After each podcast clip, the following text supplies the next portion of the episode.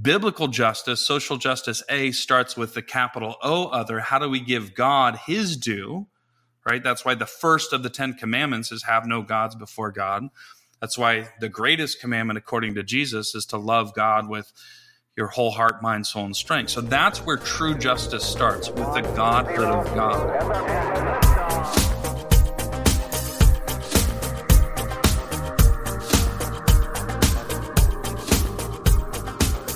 Hey guys, welcome to another episode of Filter. On this show, we recognize the world can be a confusing place to live in. And what I seek to do on this show is to equip you to live with biblical clarity in our chaotic world so that you can face the confusion and chaos of life with wisdom, integrity, and courage.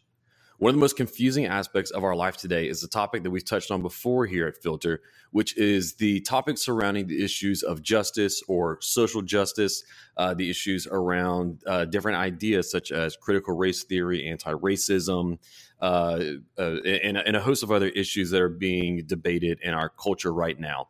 The guest on, that I have on today's show is uh, is a phenomenal voice in this conversation.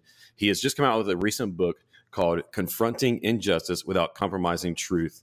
Uh, my guest is Thaddeus Williams. Uh, he's written this excellent new book on the topic of social justice and particularly how Christians equipped with a biblical worldview should approach the subject of social justice and do so through the lens that we have from Scripture. Thaddeus Williams has a PhD and he loves enlarging students' understanding and enjoyment of Jesus at Biola University in La Mirada, California, where he serves as assistant professor of systematic theology for the Talbot School of Theology. He also taught philosophy and literature at Saddleback College, jurisprudence at Trinity Law School, and as a lecturer in worldview studies at L'Abri Fellowship in Switzerland and Holland. And he's taught ethics for Blackstone Legal Fellowship uh, and the Federalist Society in Washington, D.C. He resides in Orange County, California, with his wife and four kids. I really had a blast, uh, had a great time getting to have this conversation with Thaddeus about his book, Confronting Injustice Without Compromising Truth. Before we jump into that conversation, let me encourage you, real quick, to subscribe to this show if you have not yet already, whether you're watching on YouTube, listening on Apple Podcasts, Spotify, Google, or wherever else you might be. Subscribe so that you don't miss out on any future episodes or content that we put out. Also, if you if you enjoy what you get here at Filter, let me encourage you to like this video. If you're watching on YouTube, uh, to leave us a comment to let us know uh, what you think. If you have any further questions uh, or, or, or comments, thoughts from the episode. We'd love to hear that and get to interact with it. If you're listening on iTunes, it would really help us out whenever you leave a review and a rating, because then that'll, uh, if you leave us a positive rating and a five star review, well, then that would uh, really help other people to discover this show and uh, benefit from the resources that we are putting out. So let me encourage you to do those things if you have not yet already. Uh, so it'll help you and it'll help us. It'd be really great. So I'm really excited to bring you guys this uh, conversation that I got to have with Thaddeus Williams on social justice and so many other topics. Uh, so without any further delay, let's jump into my conversation. Thaddeus, welcome to the podcast. Thank you, Aaron. It's a joy to be with you, brother. Well, I'm really happy that uh, I, got you on. Uh, as I was telling you before, I've been reading your book for a while now, and uh, and I've been really, really enjoying it. I think it's one of the best books that I've read uh, on these topics that have been really on the forefront of our culture recently. You know, related to justice um, and, uh, and many diff- different other other issues. Uh, so yeah, really excited to have you on today. Thanks, man. It's a it's a delight to be with you. The book was not fun to write. I'll tell you that much. really, you know, I had to spend over three years every single day consuming a steady social media diet of all the things, all the most controversial, combustible topics, ranging mm. from racism and critical race theory to you know queer and gender theory, um, transgenderism in the Olympics, like all the stuff everybody shouts at each other about mm-hmm. online every day. So yeah, immersing myself in that for over three years was yeah not a fun experience. It was super soul taxing, but I think ultimately worth it. Yeah, yeah. I mean, I don't know how anybody could come out of that without having a blast. Uh, but but you made it on the other side. Hopefully, you're stronger for it. right? Hopefully, yeah. It But- helped having four kids to to be a goofball with at the end of long riding days, and yeah, you know, give my five year old son Henry some flying atomic wedgies of doom, and Mhm. that uh, yeah, definitely Yeah. helped keep me sane through the process. oh yeah. Praise God for the kids, right? Yep, amen. Know, without them, uh, who else would we uh, release our frustrations on? But uh, just kidding, of course. just kidding. Did Um, not come out well. no. you mean find joy in, not release. Yeah, yeah, yeah. That, that's, that's what I meant to There say. So okay so while we're talking about the background what what led you to write this book? It- you know once again the book is uh confronting injustice without compromising truth. What you, you said it, it- there's a it was a three-year process of digging into uh the resources but but what led up to even that and, and wanting to dedicate that much time to writing a book on this topic? Yeah, topics, that's a great question. You know, I, I had been pretty deep, like a hundred thousand words deep, into another book project um, for a, a trilogy I'm working on in systematic theology, and I actually hit pause on that book, which, Lord willing, I'll be able to wrap up here in the next couple months. Um, and, and the reason I did that was, you know, I've been a professor now for a long time, full time at Biola University for eight years now, Mhm. uh, teaching systematic theology, Christian apologetics, introduction to worldview, um, evangelism classes like that. Yeah. And I just noticed in the last four to five years a very distinctive shift from was usually the problem of evil, the most common objection I ever heard hmm uh, traveling the world. That was question number one. How do we reconcile a good God's existence with how broken things are? Hmm Uh, but that changed in the last four and five years, and it became how do we think about social justice? Some version of that question. You know, what's the Christian response to to systemic racism? What's the Christian response to the redefinition of marriage? What's the Christian response to capitalism versus socialism? It was some version of the social justice question. yeah Um, so that was the first impetus to write was seeing that this is you trying to keep my finger on the pulse of where my students are at. These issues have all skyrocketed to the top of the list. The second factor was I saw many students, some friends, and a handful of family members start waving the social justice banner. And there are certain versions of so-called social justice out there that are, I would argue, and I argue in the book, pretty toxic, um, not just for the culture, but for people's souls. So I saw, you know, friends, students, and some family members who went from manifesting fruit of the spirit. You know, they were marked by love and joy and peace and patience and so forth. And the deeper they went down the rabbit hole of certain social justice ideologies, I saw all of those fruits invert and become their antithesis. So they became um, pretty hateful, many of them, and always assuming the worst of other people's motives and self righteous and suspicious and, and, and paranoid and easily offended, all those things. And, and that just got me scratching my head like, what on earth is happening um, to to students coming up in this generation, mostly Gen Z, not all of them, but but a significant enough chunk that it started sending off alarm bells. yeah Um, which leads to a third reason. I just looked out there and said, what, do I hand off to these students or churches who are concerned about the influx of certain political ideologies in their congregations? And, and the playing field was pretty slim. Um, so I would say it was a combination of those three factors combined with a whole lot of prayer that led to me staring at my laptop screen for three years and cranking this one out. Yeah, yeah, it's interesting, and I think that same trajectory that you that you described, um, that you witnessed happening in, in in students or friends and so on, as they begin to embrace more and more uh, a certain strain of social justice, uh, which we're going to get into your your differentiation, which I think is one of the things that makes your book very uh, really stand out, one of the best. Um, but yeah, you can see how as as certain Christians have embraced it, like you said, it, leads down this uh, this very dark pathway.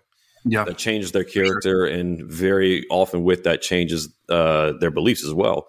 Uh, what you're saying is really reminiscent to me of uh, what Neil Shenvi writes about and talks about for the, the exact same reason that he started reading into this because he was witnessing that same slide in so many people yeah. that he had been noticing, and, uh, and, and it always seemed to work its way back to a, a start with uh, a concern for social justice of one kind or another. So, so yeah, sure. I think that yeah, a lot of people are seeing it. it it's something that's undeniable. Um, it, I think and, we see that same trajectory. That, yeah, just just real quick to interject.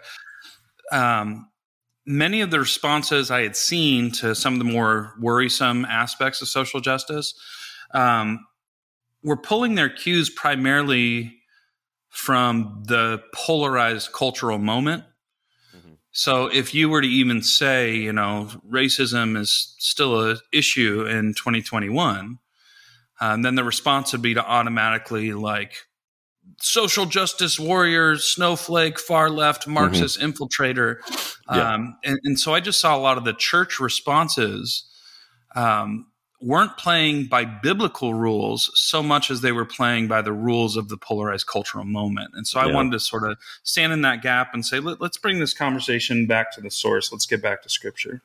Yeah, exactly. And I think that I think that whenever our uh, our Christian worldview is so um, uh, weak or empty as to not include for us some very solid and clear answers uh, uh, for these topics, then people, uh, Christians, both on right or left, will become very insecure and so yes. perceive any potential threat to their position um, so you know as a very severe threat and respond to it in a uh, you could say um, you know, irrational or certainly unchristian like manner out of that insecurity. But if we can have a more robust worldview on these issues, well, then those perceived threats aren't perceived as quite so severe. So going back to the book, one thing that I wanted to ask you about that uh, that I found interesting and I thought might be interesting for uh, for viewers, listeners, people who are maybe interested in your book, maybe skeptical, is that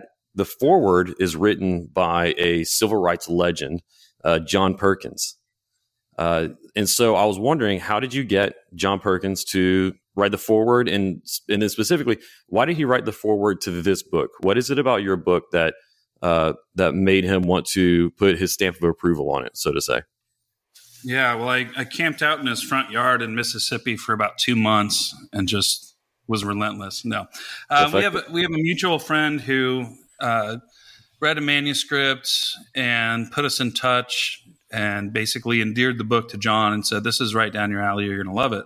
Mm-hmm. And thankfully he did.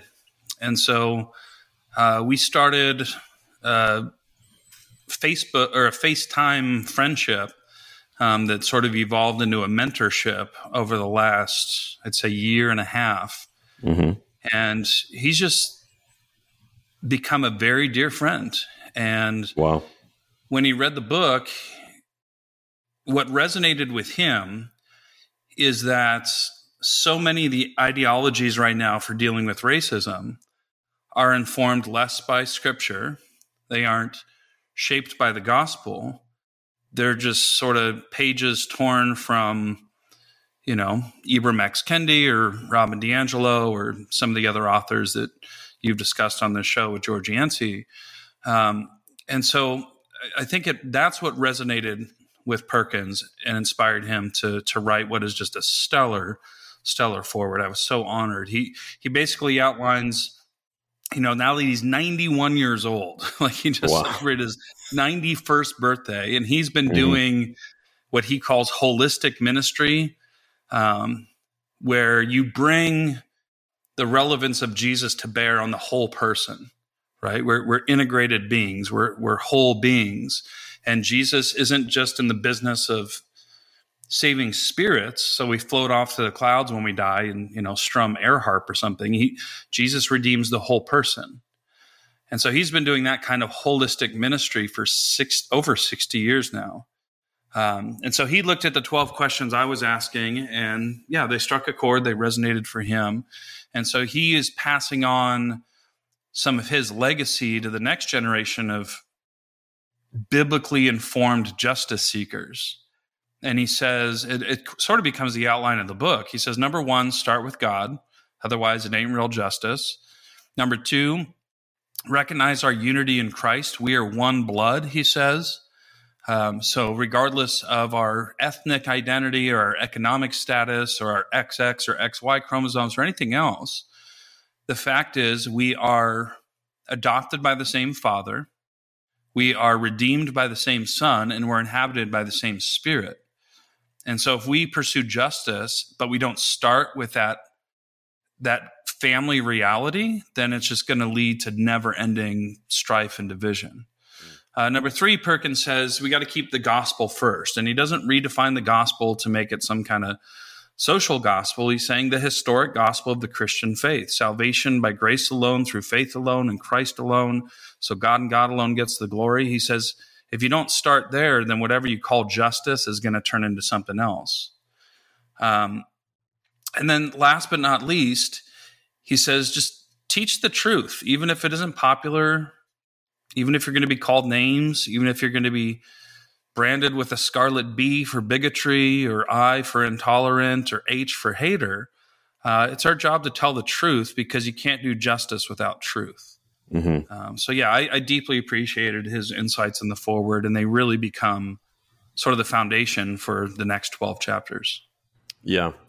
Yeah. And I think it's, uh, it, he's a great friend to have on your side because whenever you uh, make arguments like the one like the ones that you make in this book, and you push back against those uh, the, those ideologies which are being accepted uh, widely in our culture, but also in the church of uh, anti-racism and whatever else you want to put under the umbrella of wokeness.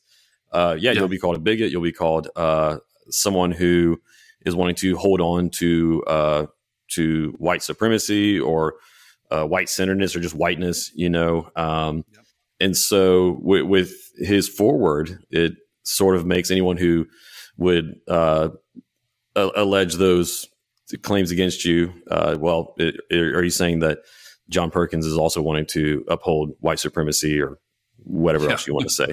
Yeah, I mean, but the truth is, Aaron, you're putting your finger on a fundamental epistemological shift that has occurred in the mainstream of Western culture in the last five years which is, you know, under modernity, the question was is it true based on evidence, based on science? Under postmodernity, it was less is it true and more is it tolerant?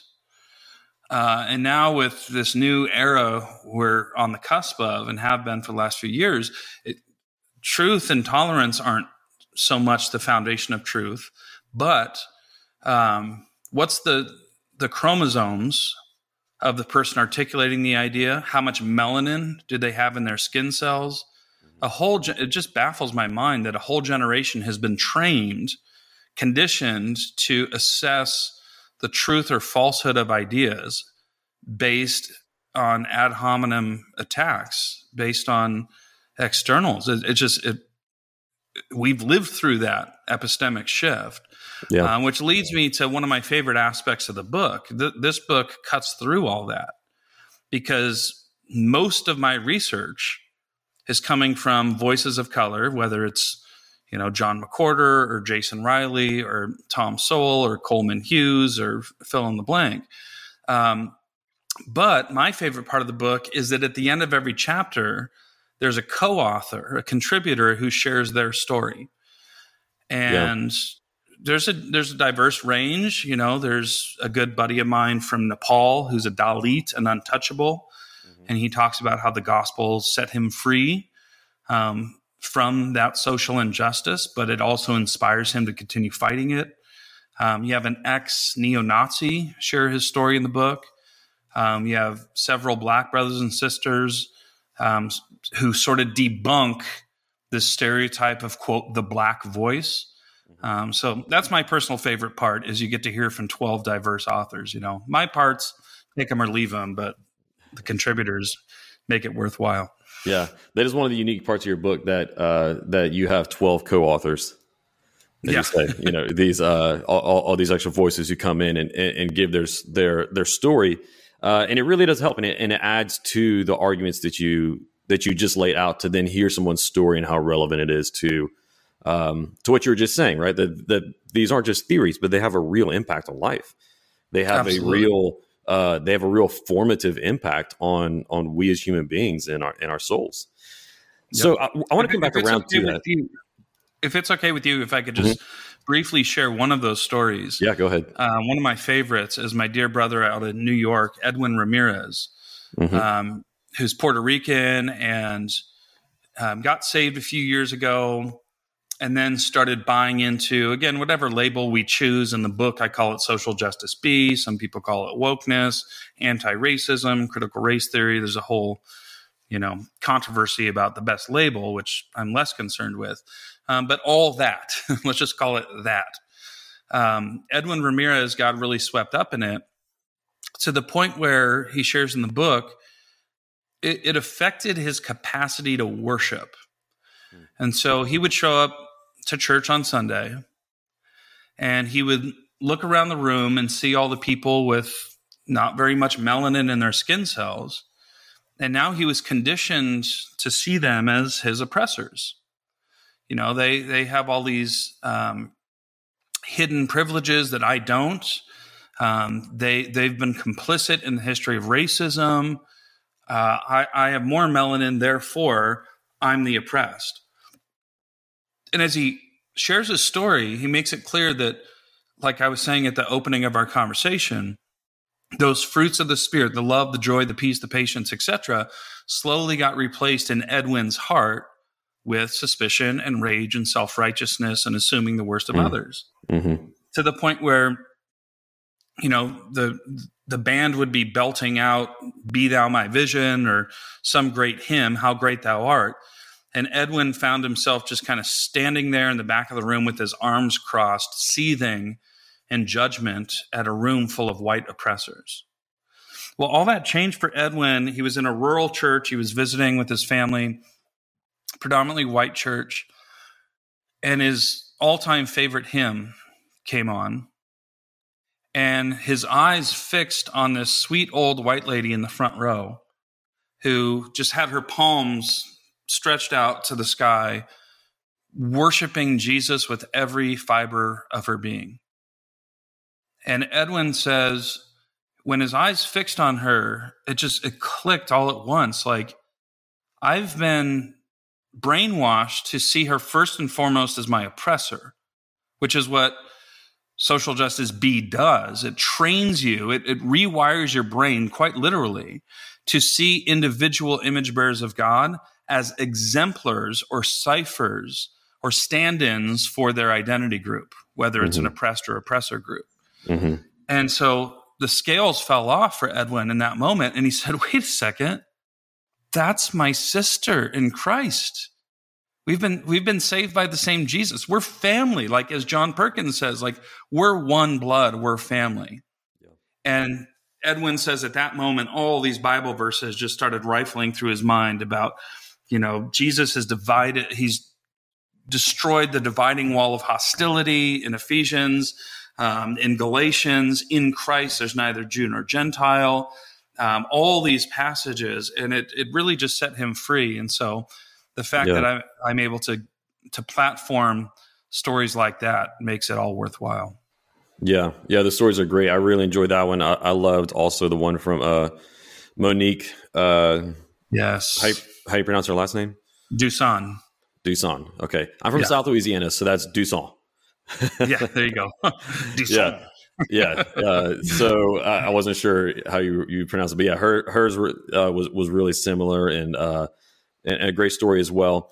You you've already gone ahead, you've already thrown out there a few times the term social justice B. Uh, in the book, you draw a contrast between uh, like I said before, some of the different strains of social justice that we can see uh, in our in our world today, and in, in the church, and being practiced, and so on, that you call social justice A and social justice B. Can you explain uh, for our audience what you mean by those, and and and how you then, after differentiating, kind of trace these two different uh, sure. two different ideas yeah. in the book? Yeah. So the short version, again, there's a huge hubbub about what, what's the right term? Uh, anti-racist, CRT. Should Christians even use a term like social justice, which just as a historical fun fact was coined by a Christian political philosopher over 200 years ago. Um, later got hijacked um, by Marxists in the 20th century.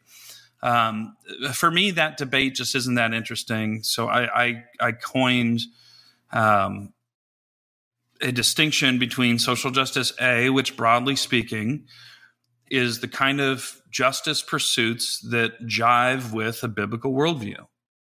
Uh, so examples I give in the book, this would be, you know, in the early church, first century, if we time warped back, you have um, unwanted Roman babies who were tossed aside like garbage in literal garbage heaps, like trash dumps yeah. in the first century. And so our brothers and sisters 2000 years ago realized like, wait a second, I've read Ephesians 1. God the Father called me unblemished. He he has declared me blameless. He has adopted me as his beloved son or daughter. So now we're going to take that vertical gospel and expand its implications horizontally. We're going to go to the literal human dumps we're going to adopt these unwanted babies and raise them as cherished sons and daughters. And within two generations, the early church abolished the, the human dump and infanticide system across the Roman Empire. That, that's what I'm getting at with social justice A. Or fast forward to, you know, obvious examples like uh, Fred Douglass, Sojourner Truth, Harriet Tubman in the U.S., um, spearheading the abolitionist movement in the UK, William Wilberforce and the Clapham sect, who, not in spite of, but because of their deep biblical faith, they said, wait a second, how are we treating image bearers of God who have irreducible value, dignity, and worth? How, how do we treat them like property? That, that can't stand. Or in the 20th century, um, Christians like Václav Havel in the Czech Republic who stood up to communism, um, Christians like Alexander Solzhenitsyn in the Soviet Union who stood up to communism, um, Germans like Sophie Scholl and her brother Hans who started the White Rose Society to stand up to Hitler and his minions. Um, Dietrich Bonhoeffer and the resistance, you know, fighting the Third Reich. Yeah. Um, so th- there's a rich history that Christians can tap into of our brothers and sisters who've taken scripture's commands, not suggestions, scripture's commands to do justice seriously. And that legacy stretches on to today. You know, in, in some of my research for the book, I found that Christians are number one of any demographic when it comes to giving to the poor, uh, not just financially, but giving their time, giving resources, and being willing to leave their comfort zone and travel overseas to serve the poor. Mm-hmm. That that's this social justice A legacy I'm talking about. Um, there was a study that I cite in a um, recent book by the Gospel Coalition. Um, I did a chapter on social justice. It's this book right here, um, mm-hmm. Before You Lose Your Faith, edited by Ivan Mesa. And in this book, I document the fact that uh, in Philadelphia, 12 faith communities, just 12, generated over $50 million of economic benefits for their surrounding communities in a single year. Wow. Over 50 million in, in 12 months, just 12 faith communities. So again, that that's this legacy that thank God continues into the present of social justice A. Christians leading in the adoption and foster care worlds. Examples could go on and on. Social justice B is very different. I mean, the shorthand definition is it's a kind of justice pursuits that are deeply incompatible with Scripture. And so this would be just one or two quick examples. If I believe that I get to be sovereign over my identity and I get to be sovereign over the meaning of my own biology, and I define myself a certain way, and somebody comes along and doesn't agree with my sovereignly self defined identity, I am therefore oppressed.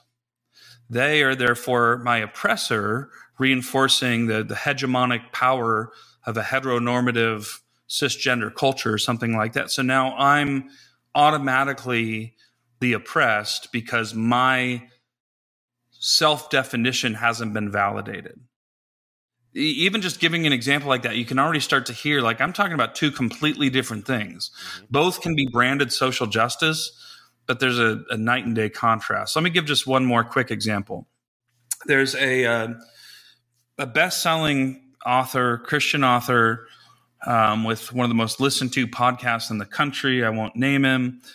Um, we actually had the same editor at Zondervan.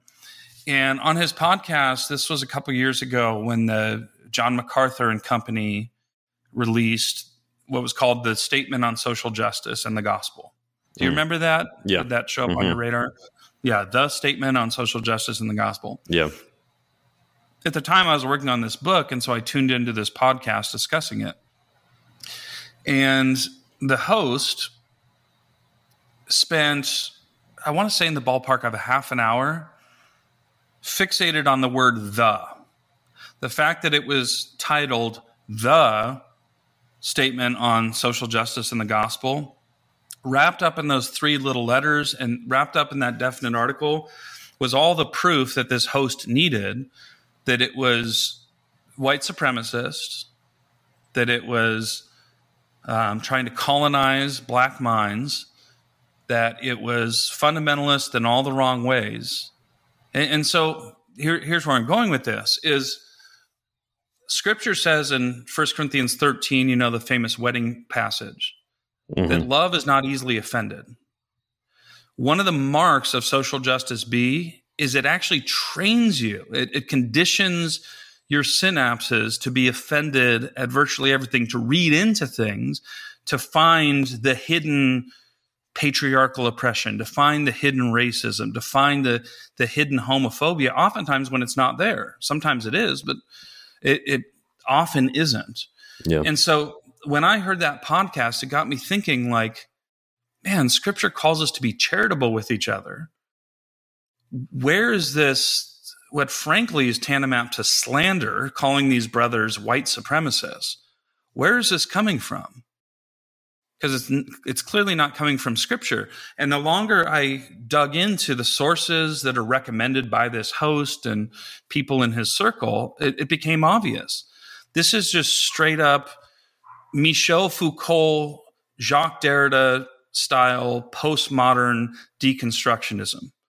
Which let me just unpack that mouthful i'm sure some of your listeners are familiar with that but it's the idea that any truth claim in the words of Michel Foucault, should be, quote, unmasked for what it really is, which is a power play. Yeah. So we need to deconstruct every statement for what it really is. Once you take the mask off, you see that John MacArthur and his crowd were really just trying to assert their white supremacy by using the word the. this, this is the stuff we're seeing unfold all over culture right now. Yeah. It didn't spring into existence out of a vacuum. This is the stuff that was all the rage in France in the 50s and 60s and swept through American universities in the 70s and 80s and now has become the zeitgeist. Yeah. Yeah, and it's uh you can see in it and I, and I think that that example that you shared is is just perfect. I, I think that you can see this very um this almost uh, it's the same kind of spirit that you see in the hardcore believers in a conspiracy theory. Yes. Right? That that same kind of uh, of cynicism suspicion and being able to latch on to one like that three letter word like you said and yeah. pull so much more out of it than was ever exactly. intended or ever meant to be in it. And uh and, and it yeah, becomes so unfalsifiable right? At that point, yeah. mm-hmm. once I've already, the, the way I describe it in, in part four of the book is think of social justice be like an operating system on your computer. Um, it's, a, it's a mental operating system. And once you download it, um, you become an instant expert on all kinds of complex questions so long as you memorize about a dozen phrases. Mm. If you can say, um, well, that's just patriarchal oppression. Oh, you're just manifesting your white fragility. Um, oh, you're suffering from white privilege. Uh, If it's a brother or sister of color who's making an objection to the theory, then the the mental OS kicks in and gives you a few new words like, oh, you've just internalized racism, or you're an Uncle Tom, or you you suffer from subconscious bias or something like that. That it just it's an unfalsifiable system because once people have downloaded it, it it really it has no limiting principles. It has no limiting principles. So at the end of the day, everything becomes about oppression all the time. And that's the part that breaks my heart. When I see students of mine who get swept up in this and the joy, the light in their eyes is extinguished because they're chronically triggered, because they're interpreting everything as cis hetero patriarchal white supremacy all the time. It's just sad. It's mean. It's frankly mean to Yeah. teach that ideology to young people or really to anybody. Yeah. Yeah. Oh, it's terrible what it does. You know, I was I I was having a conversation with a uh with a business owner one time and he was talking to me about how he said uh, he was having a, lot of troubles with, with some of his staff and he was, he was saying to me, you know, I just don't understand. I, I've seen I've seen these people come in who they uh, they start out as like young, uh, vibrant, uh, you know, very very uh, w- with attractive personalities, you know, Christians, and then he's like, and I don't know what happens to them, but over time, all of a sudden they change and they start becoming angry, and that attractive personality Yeah. that they once had is fading away. He said, you know, he pointed out too. He said they even start to look different. They they they dress differently. They quit taking care of themselves. They they start taking on all these unattractive appearances and so on. Um, he was like, I was just what is happening, and it, it was this. Yeah. It's this in every case. That's Um, exactly right. Yeah. But so thankfully, the opposite story often happens. Like I share Yeah. a few in the book where I, I literally saw people's, you know, what an old school King James Bible would call your countenance, which is what you Mm. were just describing, right? It's yeah, the outward physical manifestation of your soul's inner state. I, I saw um, students and, and friends who got liberated from this counterfeit gospel, and you could literally see the difference. like yeah, you could see the bitterness leave their face. You could see the joy. There, there was a certain glow because the gospel brings a certain glow. So yeah. So we've talked a good bit now about the social justice A and social justice B differences that you draw. Uh, uh, at their core, what is driving those differences? Because uh, I, I'm assuming that what is uh, uh, put, well, uh, I don't know what the word I'm looking for. What what is driving each one of these streams between the A and B is a different, a, a fundamentally different definition of justice, right? yeah, Uh, and then along with that definition, different worldviews which are driving each one of those. So, can you explain what are the the different definitions of justice and then the worldviews? I know that that's kind of two, but also somewhat overlapping questions. sure. Well, well you Uh, asked what- for that's driving each one. Yeah, that's a good question. Um, you asked for the core difference. So, so let me burrow down to, to what I think is really at the center of this. Like, if we just peel away all the layers of the onion and get to the core, here's what I think it is. Um, it goes back to Genesis chapter two and three, where you get the creator creature distinction right? God is God and we're not. You get the creator creature distinction, which is where all good theology starts, in the opening line of the entire Bible. In the beginning, God created. He was not his creation. There's a creator creature distinction.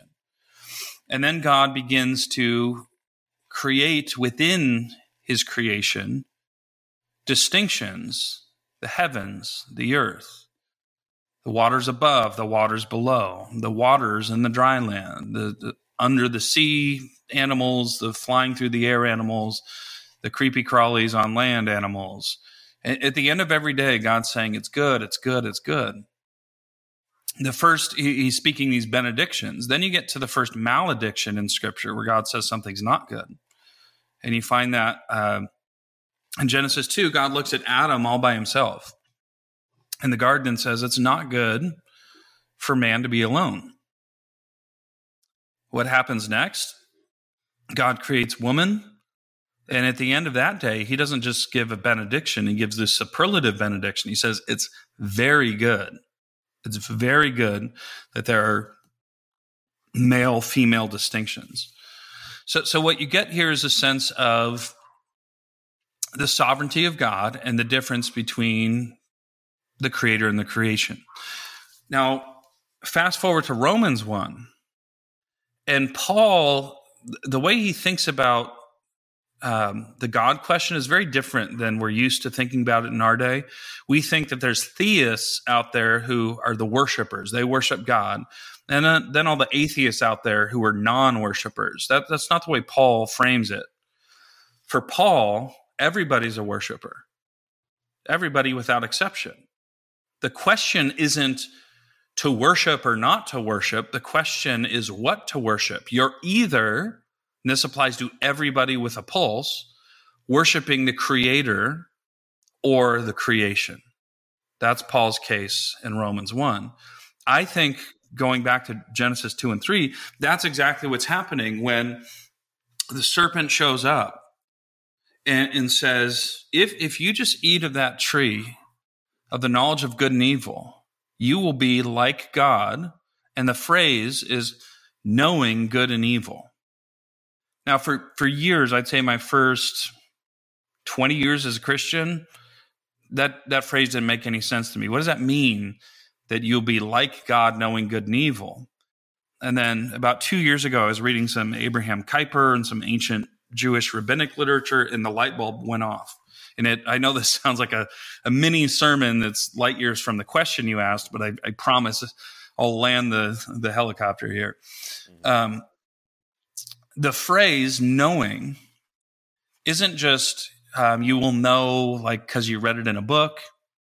It's not experiential knowledge because what would that mean for god to know good and evil experientially he can't do evil. Um, what, what's wrapped up in that hebrew word just to give the short version is it's the best way i can define it in english because there isn't an exact equivalent it's something like a maker's knowledge a maker's knowledge, meaning I know it's this way because I sovereignly chose for it to be this way. Right? Like like if I record a song in my studio and somebody asks me a question about it, it's not that I went back and listened to it, it's I made it that way, so I know how to explain it. Yeah. So so that's the the serpent's offer. You will be like God, knowing, knowing meaning you get to be sovereign, you you get to be the definer. You get to be the knowing maker of the rest of the phrase, good and evil. Well, good and evil aren't just moral terms here. In ancient Judaism, they would often use opposites to describe everything in between. So they would say, you know, black and white in ancient Hebrew would yeah. describe every color, right? If I say the Beatles and Creed, I'm describing every rock band, right? Mm-hmm. the best and the worst. No offense to the Creed fans out there. Um, so when the text says good and evil, it's referring to everything. So what was the original temptation from the serpent? It was you can be like God, knowing, i.e., being the defining sovereign maker over the meaning of good and evil, the sovereign knowing maker over everything. You get to be in charge. That's to me, when you peel away all the layers of the onion, where these two visions of social justice most radically depart from each other. Biblical justice starts with giving God his due. You asked, what's the definition of justice? It's been defined for millennia as giving others their due. Biblical justice, social justice A, starts with the capital O other. How do we give God his due? Right? That's why the first of the Ten Commandments is have no gods before God. That's why the greatest commandment, according to Jesus, is to love God with your whole heart, mind, soul, and strength. So that's where true justice starts with the Godhood of God. Social justice B flips that around. It takes the forbidden fruit, it heeds the serpent's temptation, and says, True justice starts with me, the self with a capital S. And my lived experience now becomes authoritative my truth now becomes authoritative. anybody who questions my lived experience, anybody who questions my truth is my oppressor who needs to be overthrown. And that's going to yield radically different visions of a, a just world. Yeah. Yeah, but I, would even then follow that with asking so so even if someone who was your critic was to come back and say, uh, okay, well, I'm a Christian too, and so and so I, I accept the biblical definition of justice to give God and others their due. Well, then how do we define what giving others their due means? Right? Yeah. Because uh, couldn't somebody say, well, it is the uh, it is the social programs and the um, and the redistributions, the uh, and, and, so on that is giving others their due, right? Some yeah. so, some things that we would say, well, no, that's not what Scripture means. So how do we define what it means to give others others their due? Who who gets to define that?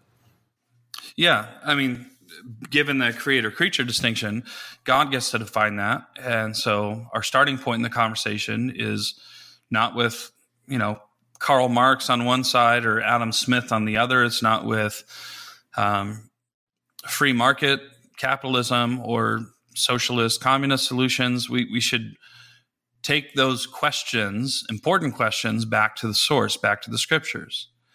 And what we see there, giving others their due, often means, uh, let me make that stronger, often requires disparate outcomes. It often requires disparate outcomes. So if, um, you know, in the Old Testament, if the thief experiences the same outcome as the righteous, that that would be considered an injustice. Um, if if the poor is oppressed, um, that would be considered an injustice. If the sloth, um, if, if the lazy person comes to ruin and doesn't experience the same proster- prosperity as the diligent person in the book of Proverbs, that's actually considered justice. And so th- there's a lot to it. It's a complex, multi layered question. But I yeah. would say, in shorthand, a biblical worldview as it defines justice, leaves substantial room for different outcomes. Social justice B just can't swallow that. The yeah. only, what it leads to this conclusion. It's a dogma. It's really an unquestionable dogma in social justice B circles. Ibram X. Kendi says as much in his book, How to Be an Anti Racist, where he says, When I see disparity, I see discrimination right? And as you discussed with with Dr. Yancey, that leads Ibram X. Kendi in his pursuit of justice, you know, to want to establish the anti-racist department in the government to ensure that, you know, anything's uh, department with no oversight, right? That anytime that is, there's a disparate outcome for any person of color, um, this department has carte blanche, you know, absolute authority to to overthrow that system. So, so the presupposition that equal or equalish outcomes um, are what we mean by justice, it, it's just an idea, yeah, total, totally foreign to a biblical worldview. Yeah. Having said that, just one quick qualifier is we need to face the reality that certain disparate outcomes are, in fact, and this is a, a biblical theme, are in fact the result of sinful discrimination yeah. real injustice, partiality. The Bible talks about in Old and New Testament um, how there are people who are oppressed. That's not a, a Marxist word. You know, Engels didn't invent the word oppression. Gramsci didn't invent the term. The Bible talks about oppression. And so there is such a thing as disparate outcomes that are the direct result of sin. So I want listeners to hear me clear on that. I'm not yeah. saying that, you know, if this person's doing well and that person not so much, then big whoop, they just made different choices. Um, yeah. A biblical vision of justice is robust enough to recognize the distinctions between some disparate outcomes that are just and others that are unjust. Social justice B allows for no such distinction. Yeah, whenever we start to accept social justice B, uh, we start to view justice uh, maybe I shouldn't say only, but primarily through the lens of oppressor versus oppressed. Yeah. You know, uh, one time uh, we were, I was in a small group and we were talking about the issue of justice, and somebody shared the uh, the Bible Project, you know, the big YouTube channel. Uh, yeah, yeah. They shared the Bible Project video on what is justice, yep. and uh, and I could be wrong, so I, I might be wrong, but I don't remember in a definition that started with God's righteous character, but instead the whole video was about the oppressed and raising up the oppressed, and and, and along with this, there was images being shown of people who were there's disparities and they're being brought together. You know, oh, there's yeah, all these yeah. levels that are being brought together, and that was the whole video. That that's what justice meant, right? And so, uh, so that's why I was saying, you know, somebody can hear you say biblical justice is giving others their due, but if they are unable to define uh, what it means to give others their due, and, and they're and they're reading that or hearing that through the social justice B lens, well, then they can just uh, start to assume, oh, giving others their due means looking for the oppressed and tearing down the oppressor to to raise them up, right? Exactly. You're, you're, yeah. They end up being whenever you're in social justice B, you end up being trapped in um, only seeing groups and systems, but not seeing individuals, right? And uh, and and I think that whenever we start with God's righteous character, and, yeah, yeah, the, the uh, example and His law, out, yeah, yeah. Go ahead. Exactly. Yeah. The, the example I throw out in the book, I, I run this little thought experiment. I say, look, if, if by justice, if, if by giving others their due, um, we mean everybody ends up with equal outcomes. Here's the problem. Let, let's pretend, let's just close our eyes and wish real hard and pretend we all wake up tomorrow with, you know, a couple million bucks in the bank and, you know, a fancy car in the garage and a mansion, whatever. Everybody's equal. We, we have waved our magic equality wand. How long would we get to take a break from protesting injustice in that scenario? It would be like a bathroom break. It would be like five minutes, right? Because. People, different people making different choices will experience different outcomes. So it happens all over the Bible. That, that's a deeply embedded theme on why David experiences different outcomes than Saul. Um, it's, it's all over the text, example after example. Why Cain experiences a different outcome than Abel. Different people making different choices experience different outcomes.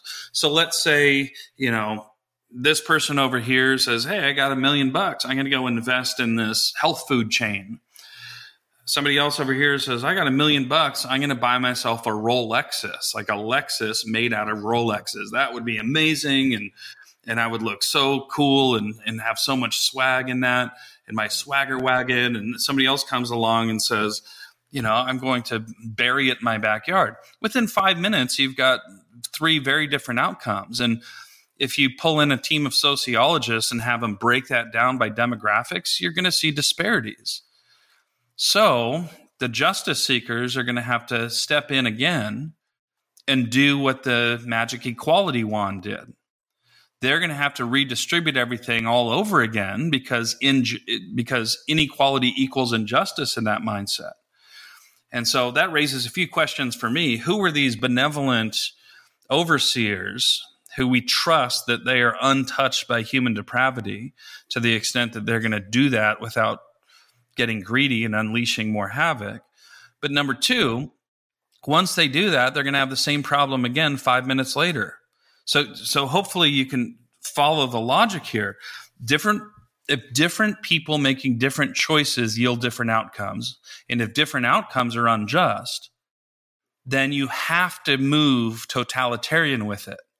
You have to increasingly force people into sameness into making the same choices because it's the only way to guarantee equal outcomes. And so that's what very few people in these conversations that I've had over the years seem to understand how something noble sounding like shouldn't we have fair outcomes, equal outcomes? They, they haven't learned the hard lessons of the 20th century.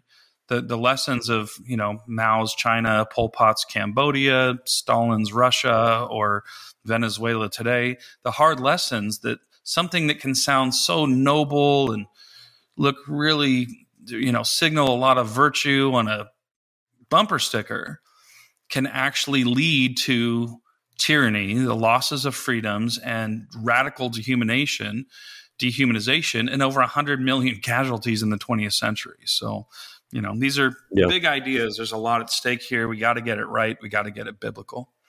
Yeah. Yeah. The only way to make people absolutely equal is by removing all free choice. Exactly.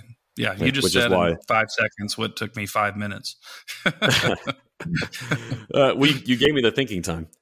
Uh, it makes me think. I, I, had Os Guinness on recently uh, to talk about his, his newest book, The Magna Carta of Humanity, and yeah, uh, yeah. and he he actually goes back all the way. He starts with the French Revolution, and it goes yep. through the Russian and Chinese and so on. Uh, and one of the things that he said in the podcast and that he says in the books, uh, in book in the book is uh, is that the revolution never ends, hmm. right? And so it, it it starts with this utopian vision that baby step by baby step requires uh, another loss of free choice, another yep. loss of liberty, it, you know, and so on, because we are ever chasing that utopian vision of perfect equality. And so, like you said, the revolution never ends. And uh, yeah, we, we, can look at other nations in history and see that. And unfortunately, I think we can possibly even see that in some areas of our own society today. Yeah. But there are so many more topics we could go into and, yeah, just and whatnot quick, because there's of, a, uh, oh yeah okay go ahead yeah just really quickly um, just on the point you were making borrowing from our our good mutual friend um, Os Guinness um, C.S. Lewis was getting at the same thing I just found this uh, I don't know a day or two ago um, he says it better than both of us he says Wait for it. Uh, so this is an essay in God in the Dock. C.S. Lewis says, "Of all tyrannies, a tyranny sincerely exercised for the good of its victims may be the most oppressive. Mm-hmm. It'd be better to live under robber barons than under omnipotent moral busybodies." The robber baron's cruelty may sometimes sleep, but those who torment us for our own good will torment us without end for they do so with the approval of their own conscience. Yeah. I mean that's that's a pretty spot on definition of social justice B and everything we were talking about. So Yeah. That's a, which essay is that in God in the Dock? Because I, I keep track of all these resources we talk about. They're going to be in the show notes. So if anybody wants to go look that up, yeah, uh, do you know what essay that was? I'm not sure the essay, but it's on page 292. Okay, God in the Dock, page 292. Not sure which edition, but yeah. they listeners need to go buy the whole book anyway. So it's good. phenomenal. Yeah, so I've read good. that. I've read that one before. I just I can't remember the name of the essay. Uh, I I had a feeling I knew where which quote you were going to, but I, I originally thought, or well, I was thinking that was uh in the abolition of man.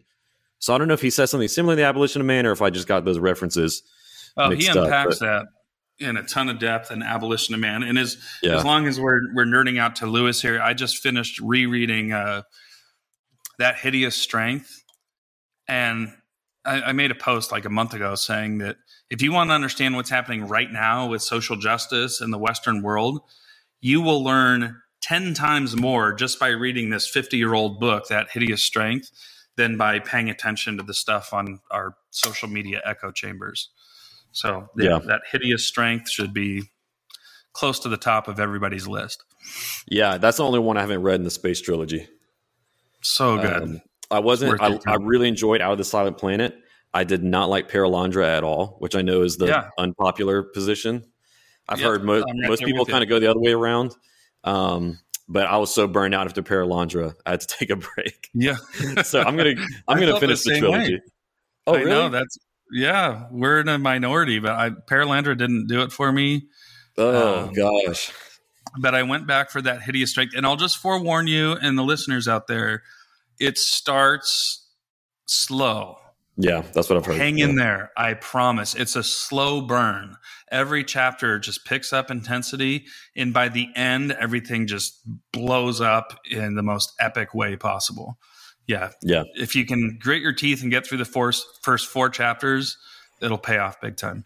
Yeah. Yeah. That's, that's what everyone's told me. So that's what I'm going to do. Maybe, maybe I'll start that uh, this week. But, uh, but nice. it, it's the opposite for Perelandra Yeah, it just it just it gets worse and worse. but yeah, I don't know. Maybe somebody will convince me otherwise one day. All right. Well, I've, I've kept you past our time. Uh, like I said, you go into so many topics in this book. We could have talked for hours today, but I appreciate sure. the time you've already given us. Like I already said, I'm going to be linking uh, to this book, Confronting Injustice Without Compromising Truth, as well as all the other resources that we mentioned in the show notes. So you guys who are watching or listening, make sure you go uh, buy the book, check out the other resources. Uh, it will be absolutely 100% worth your money uh, and time investment. I wholeheartedly recommend it. So, uh, Thaddeus, once again, just want to thank you for your time and coming on the show. Um, hopefully, we'll get to do this again one day.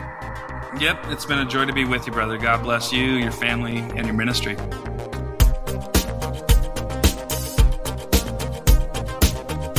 Thanks for listening. I hope this episode provided you with biblical clarity to live with confidence in our confusing world. If you enjoyed this episode and you'd like to help support the podcast, please share it with others, post about it on social media, or leave a rating and review. To catch up the latest from me, you can go to my website, aaronchamp.com. While you're there, subscribe to my newsletter so that you can be updated anytime I share new content. You can also follow me on Facebook, Instagram, and Twitter at Aaron M. Champ. Thanks again, and I'll see you next time. Until then, hold fast to the anchor.